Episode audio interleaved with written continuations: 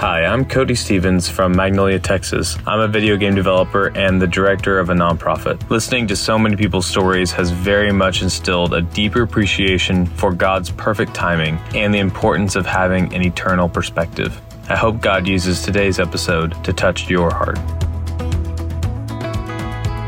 And about 4:30 in the morning we got a call from the doctor and he said the x-ray was done, things were worse, you need to get here quickly. Hmm. We don't know if there's anything else we can do for him. I'm Paul Hastings, and you're listening to Season 4 of Compelled, a seasonal podcast using gripping, immersive storytelling to celebrate the powerful ways God is transforming the lives of Christians around the world. Last week, our guest was Hormoz Shariat, who once chanted death to America in the streets of Tehran. But after doubts crept into his heart about Islam, he was forced to reckon with what he truly believed about God. His conclusions and the next 40 years of his life would eventually lead the Iranian government to branding him as an enemy of the state. You can hear that story by tuning into last week's episode with Hormoz Shariat. This week, our guest is Kathleen Lansing. After Kathleen's two year old son fell suddenly ill and was on death's door, she cried out to God asking for healing. But his condition only worsened, and Kathleen feared the worst. Only a miracle from God could save her son. So lean in and join us for another compelling story from the kingdom of God. Back in June, I interviewed Kathleen during a trip through Virginia. She and her husband George have a beautiful home tucked away in the forest just north of Richmond. Their home looks like something straight out of Southern Living magazine wooden floors, bright windows, and a brick kitchen. And in many ways, it reminded me of what perhaps Kathleen's childhood may have looked like in the heart of the Deep South. I was born in Laurel, Mississippi. My parents were both saved, and my brother and my sister and I were trained in the Lord and went to church every week with my parents. We were pretty much a beaver cleaver family. We had to look right and do everything right and and we knew exactly how to do that. Mm. And unfortunately, I accepted Christ as my savior I think more for the reason of doing it because it was the right age. Huh. But I really wanted to do the right thing and I knew how to follow all the rules. I think I was probably a really good Pharisee. I knew how to follow all the rules and play all the games of uh, religiosity. Yeah. And I thought that I was saved. But when I got to be an older teenager, I really got tired of playing the game of the religion.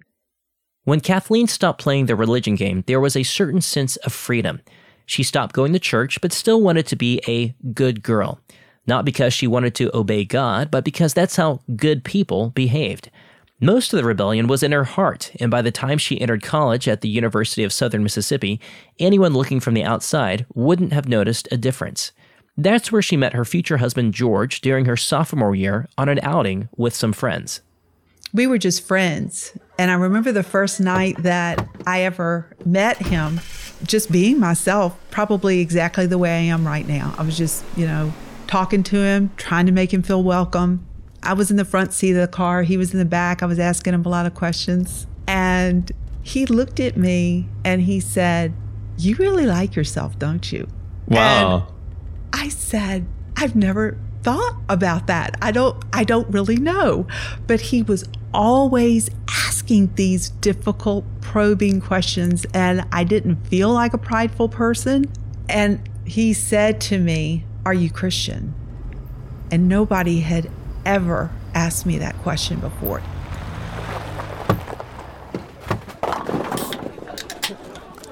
Why would someone ask me if I was Christian? Wasn't it obvious I was a good girl? Yeah. I said, No, I'm Baptist. And everybody around me laughed. Yeah. But it was really the truth. Yeah.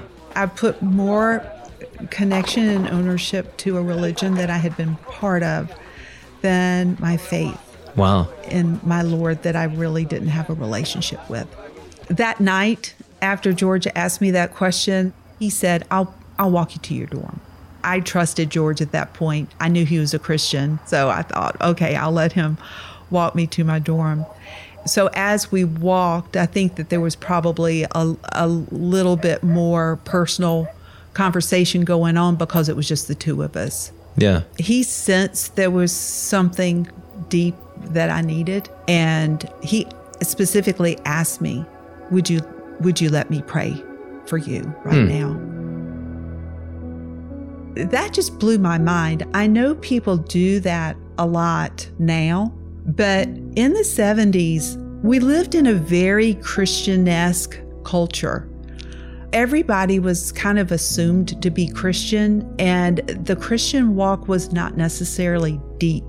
It was very culturally Christian, but it wasn't necessarily deep. Yeah. And so the idea that that you would stop and pray with someone, that was a foreign thing. And I was raised in the church and nobody ever unless it was a pastor or a deacon that that was mm-hmm. okay. But Joe Blow or a friend, that just didn't happen. He sat down and prayed for me specifically. No one had ever done that, but he sat down on a bench outside of the library that night and he brought things up in the prayer that there's no way he could have possibly known. The questions that I had in my mind and the the lack of peace that I had in my heart. I think he said something about running from the truth. And that's exactly what I was doing. I was running from the truth of who God was. And I know that the Holy Spirit gave him the words that he needed to say that pulled the veil off of my eyes and made me realize I had been running from Jesus for two or three years. And I just needed to come back. And my life has never been the same again. I know that I know that I know that moment I was saved. From that moment on, Kathleen's faith became her own and not the product of the culture or her family. She stopped running away from God and began to grow. And after that first night when they met each other, she and George became good friends and eventually began dating. They got married, and Kathleen finished her nursing degree the following year, while George completed his MBA shortly after. Their first son, Ben, was born in 1983, and by the time he was two years old, life was going great. I had never been somebody who had always dreamed of having children. Hmm. But oh my goodness, it was like the world opened up to me. Hmm. And the life of this child that God had given to us, there was a different kind of love that I had ever known. Hmm. Um, protective, mothering, nurturing, all these things, and the combination of the fact that it was George and me, and this was a God thing that He gave to us. And it was just the most magnificent, exciting period of our lives as we walked through this new thing of parenting. Yeah. And so life was very busy during that time. I started working at St. Mary's Hospital in Richmond on the pediatrics floor. Mm. And we had started a new daycare center and we were taking Ben to the daycare center. George was picking him up two hours later. And within two weeks after we had started using that daycare center, uh, I got a phone call from the head of the daycare center that there was a little girl in Ben's classroom that had come down with bacterial meningitis. Bacterial meningitis is very, very dangerous because it's, it's a bacteria that lands in your meninges, which is within your spinal column, and it's a direct flow to your brain. Mm. So the infection was going from the spinal column all the way up to her brain, and it can cause death, it can cause brain damage, it can cause all sorts of problems. And it was a very severe form of bacterial meningitis. And so she was giving everybody a heads up that we need to watch our children. I reconciled the fact that Ben had only been in the classroom with her just for two hours. And I just decided I would just be praying for this little girl. She was at a different hospital from me. It was a hospital that you take your child to when they're severely sick. Now, just before Kathleen started praying for Ben's sick classmate, she and George had joined a Bible study, which, unbeknownst to them, was actually one of the ways that God was preparing them for the trial ahead. The summer of 1985, we had started going to this Bible study on spiritual warfare. Mm. But it put it into context of yes, there is an enemy. Yes, the enemy is out to kill, steal, and destroy, but we serve a God who is all authority and all power. And if you put your trust and your faith in Him and you put on the full armor of God, that He is there, the battle belongs to the Lord. It doesn't belong to us. And we might be fighting something in the world in, in this flesh, but God is going to take us through this.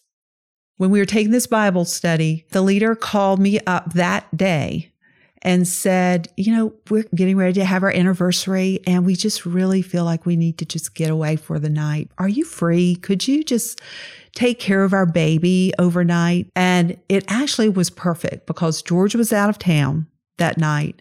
We lived in a tiny little home. It was 900 square feet, two bedrooms. Ben's bedroom had a crib in it. He was getting ready to graduate to a big boy bed, but he he had that crib. And then the other bedroom was our bedroom. And I said, you know, that would really work out perfect. I w- I'd be glad to babysit your four month old baby while you're away for the night. So they brought him over. We had a wonderful evening. We played with the baby. I got the baby to bed in the crib and Ben, who's two at this time, we put Ben in our bed because George was out of town. There was plenty of room for Ben to sleep in the bed with me. Everything seemed perfect, like textbook. This is a great evening. But at two o'clock in the morning, I was awakened to some very loud, raspy, struggled breathing from Ben. I knew enough to know that it sounded sort of like croup, a little bit like croup, if you're familiar with that. It's a, a very scary sound in a child. But what they need is they they need to have humidified air and warm, if possible, warm humidified air to open up their airways. Yeah. And so I picked him up. It was about two o'clock in the morning. Uh, we didn't have a humidifier in the house and uh, we didn't have a, a, heated vaporizer in the house, but I did have a washing machine. And the washing machine, if I turned it on hot, the hot water steam would rise very quickly. And so I ran him to the washing machine. I lifted the lid and we got the hot water going so the steam was rising quickly. And I leaned us both over the washing machine. And he didn't get better. Mm. In fact, he was getting worse quickly. And I knew that if I didn't get him to the hospital, that I was going to lose him. I am pretty sure by this type of bacteria and as fast as it moves, that he may have suffocated to death that night if he had been in his own bed. A lot of things happened in the meantime, but by the time we got him to the hospital, we ended up at the Medical College of Virginia in Richmond, and he ended up in the intensive care unit on the same unit that this little girl was on. Oh, wow. He had to be put in a private room because of the type of infection it was. It was extremely contagious. And they had to, to trach him and was only able to fit the size of a premature trach tube down him. That's how little airspace he still had left Oh, in wow. his throat. Oh, wow. He couldn't have lost too much more airway before there would have been nothing they could have done. They had to put him on a respirator. And in order to do that, that's a machine that will push at a certain pressure, push oxygen by force into your lungs. In order to do that, they had to paralyze Ben mechanically. And so they put him on medications for that. They also put him on doses of morphine and Valium so that he stayed in somewhat of a semi comatose state.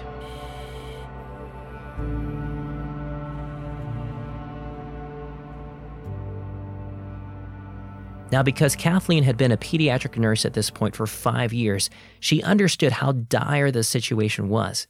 But soon, it would worsen. More on that after the break. There's a current events newsletter that I've been reading for the past year called The Pour Over. It's a short and concise summary of the news that drops in your inbox three times a week with reminders and verses to keep believers focused on eternity and not the chaos in Washington, D.C. or on Wall Street. Their writing is clever, humorous, and mercifully brief, something that a busy person like myself really appreciates. I can read through the day's biggest headlines and also be reminded of a Christian perspective on current events. I'm not even sure how I found their newsletter, but I'm glad that I did. It's something that I look forward to reading every morning that it comes. Oh, and did I mention that it's free? That's right, no cost, no strings attached, it's just free. So head on over to thepourover.org slash compelled and sign up for their free newsletter, or get their news on their new podcast by searching for The Pour Over on your favorite podcast app. As a teenager, I had so many friends whose lives were transformed by attending a Worldview Academy leadership camp. For many of them, it was the highlight of their summer because it was such a spiritually engaging experience. And today, Worldview Academy's mission continues. If you have a student between 13 to 18 and you care about equipping them with biblical truth so that they're prepared to stand firm and engage with the culture, then Worldview Academy is what you're looking for. Worldview Academy's week long summer intensives cover topics in apologetics, servant leadership, and evangelism, all while building deep friendships with like minded students. Your student will engage with 25 hours of interactive teaching addressing questions like How do I know that the Bible is true? Does God really exist? Who defines what is right or wrong? And what difference does that make in my life? Since 1996, over 42,000 students have called this one of the best weeks of their life. And with 18 summer intensives all across the country, there's certain to be one near you. Learn more and get 10% off your student's camp registration as a compelled listener by using the promo code COMPELLED at worldview.org. Register for camp today at worldview.org while spots are still available. And remember to get 10% off using the promo code COMPELLED.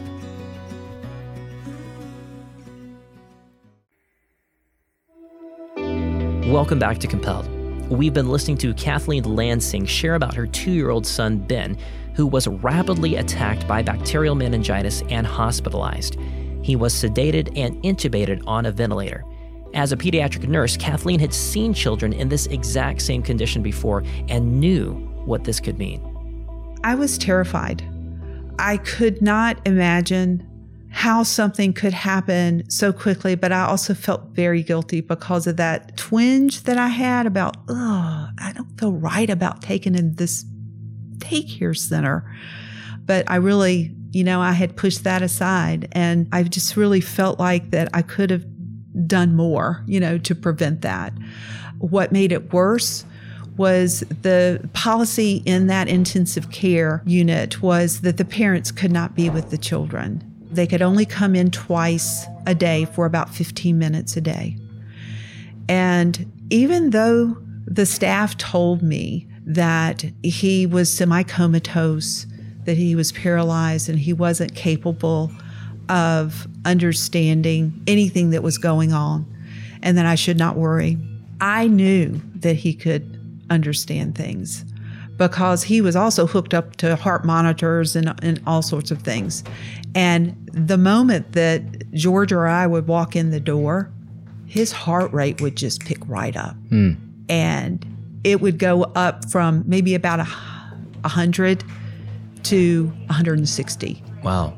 Just like that. So you obviously There's knew you guys were no there. No doubt in my mind. My little boy knew that mommy and daddy were there, and he also knew when mommy and daddy were not there. With that little bit of information, we just started doing things like recording books that we knew that he loved and with our own voices and playing them and asking the nurses, please play this while we're gone. Each day they would take an x-ray and they would, you know, get all sorts of lab work. And each day, even though he was on antibiotics and they were really working diligently, it was a great staff.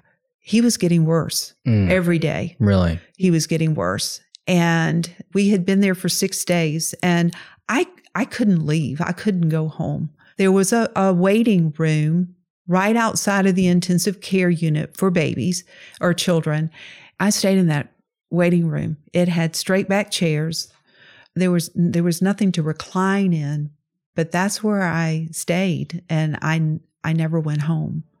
I couldn't eat. I could barely sleep a little bit sitting straight up on a straight back chair. I was distraught.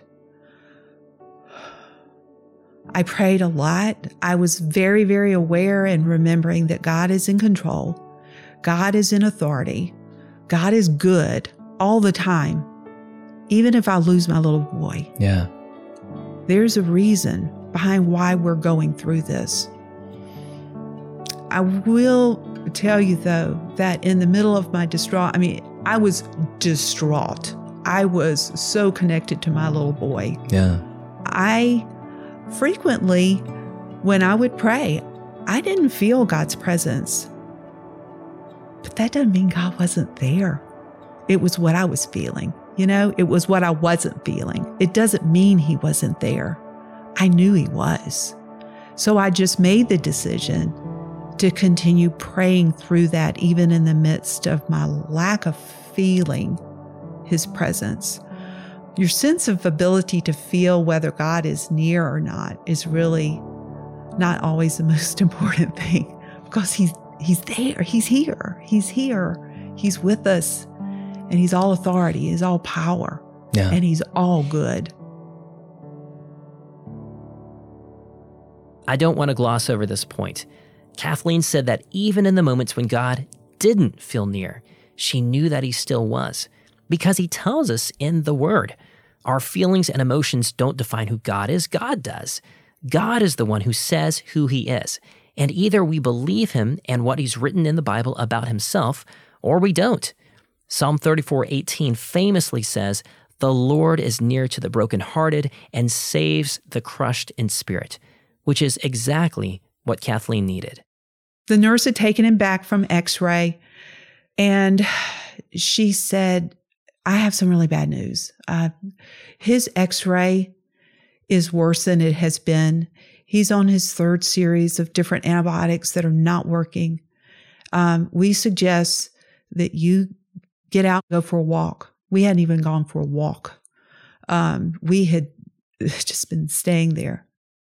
And it had been six days, and we just said, "Yeah, that's that sounds like a really good idea. Let's get out of here for a little bit." And we we walked out into the streets of Broad Street um, of of Richmond, and I remember walking in front of this beautiful department store. It was called Miller and Rhoads. It was a very elegant department store, and people were hustling and bustling beside us, and we we just were walking and praying and crying out to God. Maybe you might see something like that now, but never saw people praying out loud in the 80s. That just it didn't happen. And we were we didn't care. We were doing what we needed to do right then. We were crying out to our Abba Father.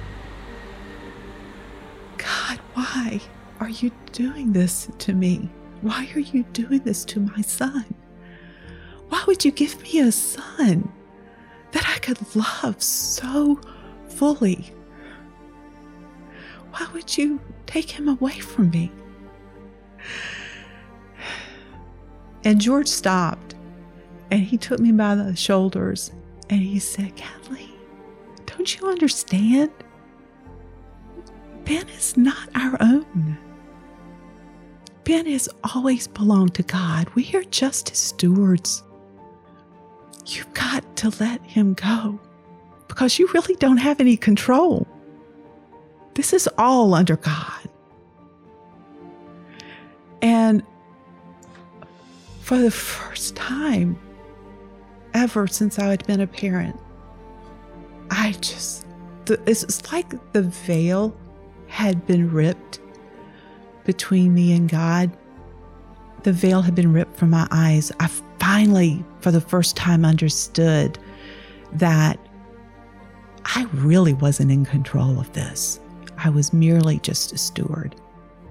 Um, and as much as I didn't want to do it, I did not want to give my baby up to, to God. I didn't want to do it, but I knew I had no choice. And I got down on my knees on Broad Street in front of this elegant department store on the sidewalk. And I literally, I remember literally handing God my son. And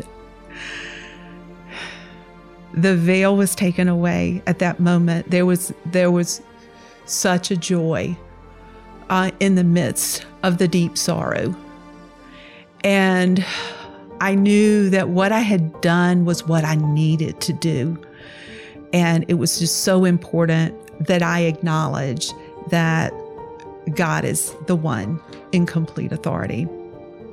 It was true it was true. It was true. And I needed to acknowledge that. It was just where my heart needed to be uh, to be able to take the next step, no matter what direction it was.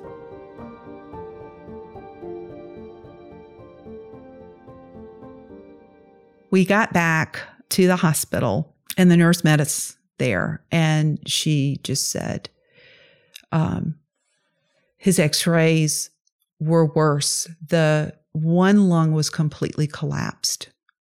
And this was with a ventilator with pressure pushing oxygen into both of his lungs for six days on different antibiotics. One lung was completely collapsed. And she said, You guys are just exhausted. There's nothing else we can do right now anyway. Why don't you go home tonight? We will let you know if there's anything that you need to be back here for.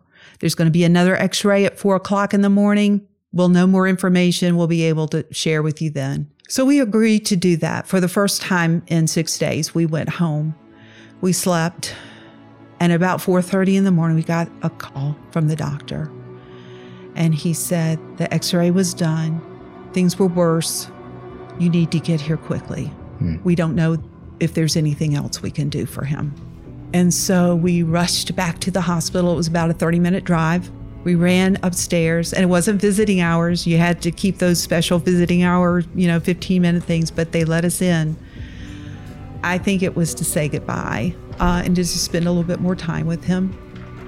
We walked in and immediately we put our hands on Ben's chest and we began to pray desperately, desperately that God would heal our son. And we had been doing that all along. It, it was we we had been praying for him and singing praise songs to him. So this was just no different than before, except there was a different cry of desperation that we hadn't had before.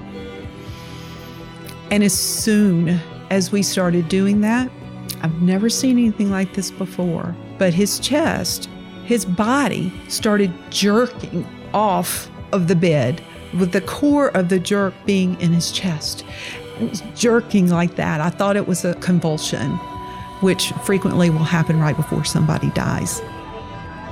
Bells and whistles started going off. The nurses all started running in. Doctors were running in. They pulled a crash cart in and they pushed us out and pulled the blinds closed so that we couldn't tell what was going on.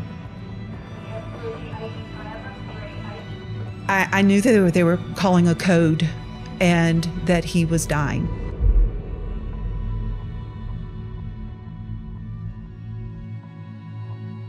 They had their monitors outside of the room at the nurse's station, and they could tell what was going on with his monitors to know that this child was at the end.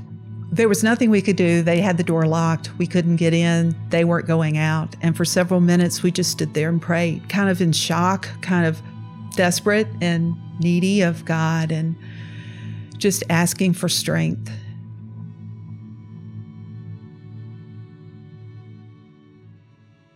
Seven, eight minutes went by, and all of a sudden, people started leaving the room, not saying a word, not making eye contact with us at all.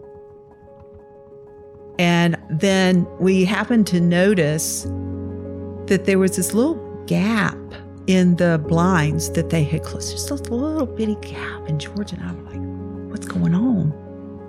So we peeked in the windows, and what we saw was two physicians They both had their stethoscopes on, and they were both were standing over Ben with their stethoscopes on his chest, and they were smiling. And they were just smiling. And I thought to myself, how cold can a doctor be to be pronouncing someone dead and he's smiling? I mean, that's that's horrible. And I was just horrified. And then they started laughing. And I thought, no, there's something, something's happened. Something's good happening here. And it wasn't too much longer that one of the doctors came out and they said, We don't know what's going on because we just had the x-ray at 4:30 in the morning and one lung was completely deflated. It had collapsed. The other lung had one lobe completely deflated and the other one was partially collapsed. And so that's why we called you in. We couldn't increase the pressure on the ventilator anymore. And we knew that he was so much worse than he had been just 12 hours earlier. He said, We don't understand this. It's just been about 45 minutes since the x ray was read, but he's breathing on his own. And as we're listening, we don't hear any pneumonia. There's no congestion in there. And he said, we don't, we don't know how to explain this except for maybe a miracle has just happened. They did another x ray right away. Both lungs completely expanded. Wow. No pneumonia. Wow. No pneumonia. What? We were just praising God and so, so out of our mind with excitement. Oh, it just was an answer to prayer. But truly, we knew that no matter what the outcome was, and we were bracing ourselves for the worst, that God was walking with us every single step of that way. He was there with us and He understood, God the Father understood the heartache and the desperation that we were feeling because He witnessed His own Son being hurt, damaged, beaten. All of that pain that we knew that all of our friends who were trying to be compassionate, they were trying to be compassionate, but they couldn't possibly understand. God the Father did. After he had his x ray and it was confirmed, this child had no congestion in his lungs at all. Both lungs were completely expanded. He was given the green light. He did not need to be on a ventilator anymore.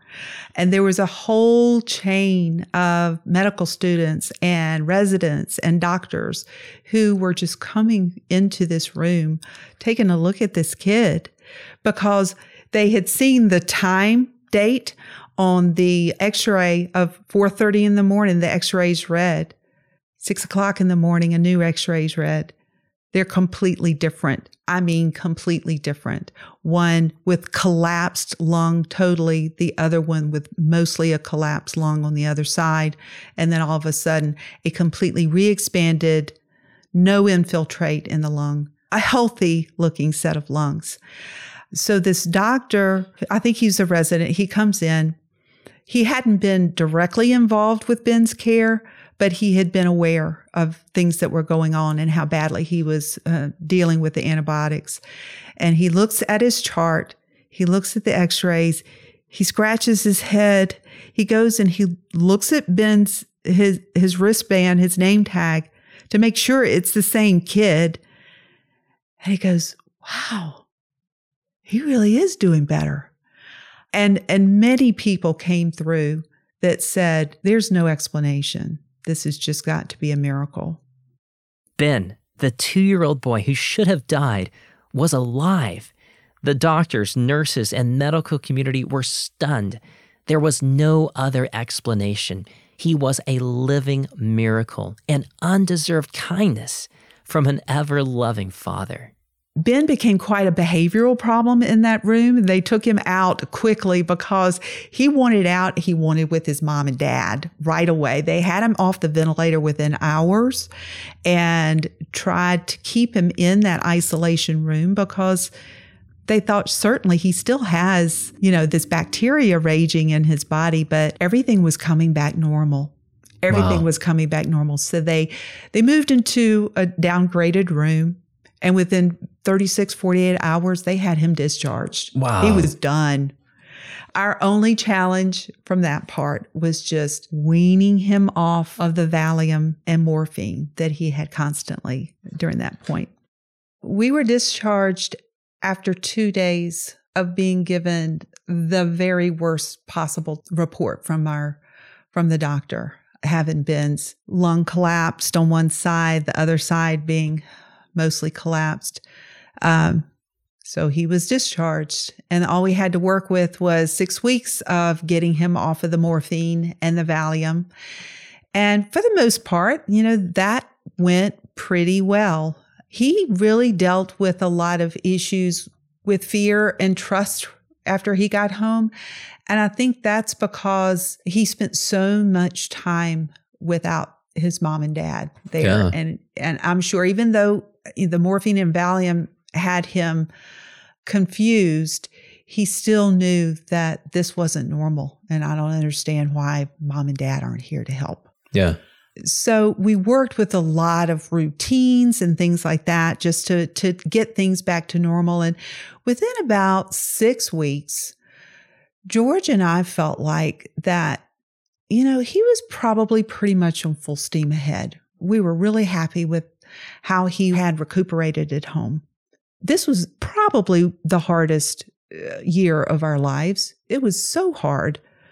The tribulations were extremely difficult, but God was so faithful through it. He is the part of the happy endings, and He's also the part of the sad endings. Hmm. All endings don't turn up to be happy endings. Yeah.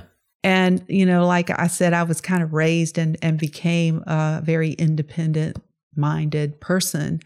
And, and I have been always been taught to be very strong. And there's some things that human strength just cannot, you can't handle any human strength. And this was one of those things with the thought of losing my child. That was more than I could humanly handle. So this experience really changed my life forever. Hmm.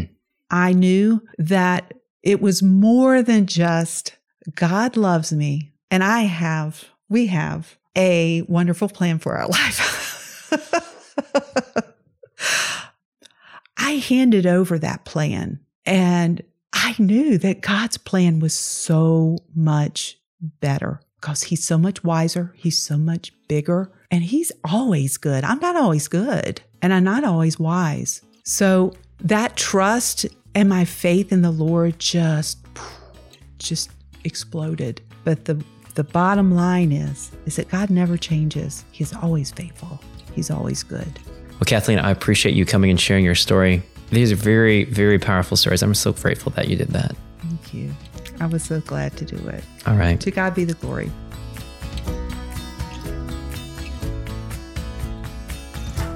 I don't know about you, but I was on the edge of my seat during Kathleen's story.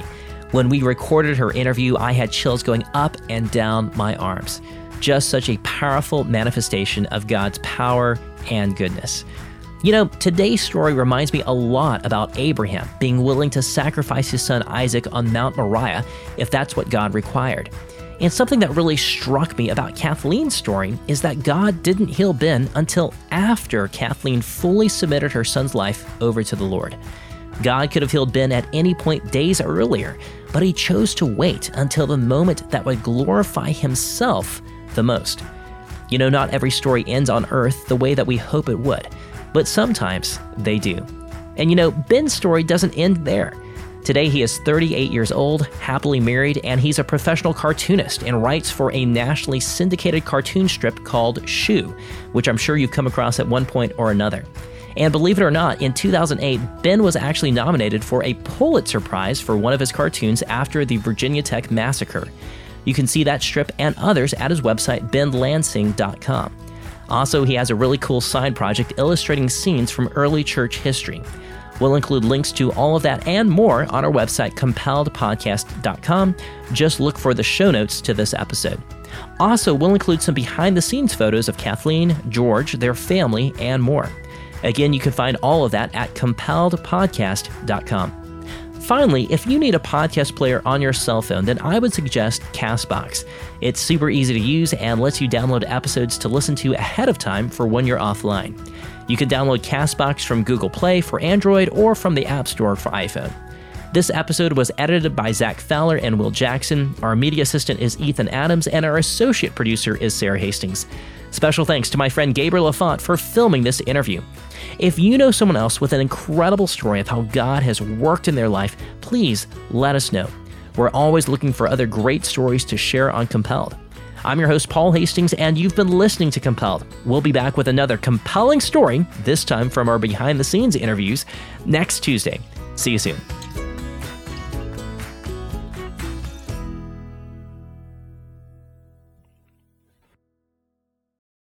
One last thing before I go. If you'd like to meet up this year in 2024, I will actually be on the road for a few events, either speaking or exhibiting at some conferences.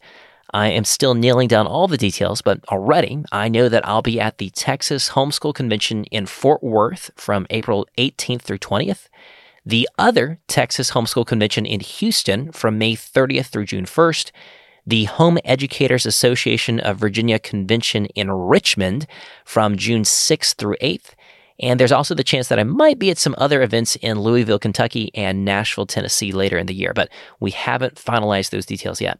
If you live near any of those locations, then I'd love to meet you. You can also see our latest up-to-date calendar of events at our website, compelledpodcast.com slash events. And I hope to see you there.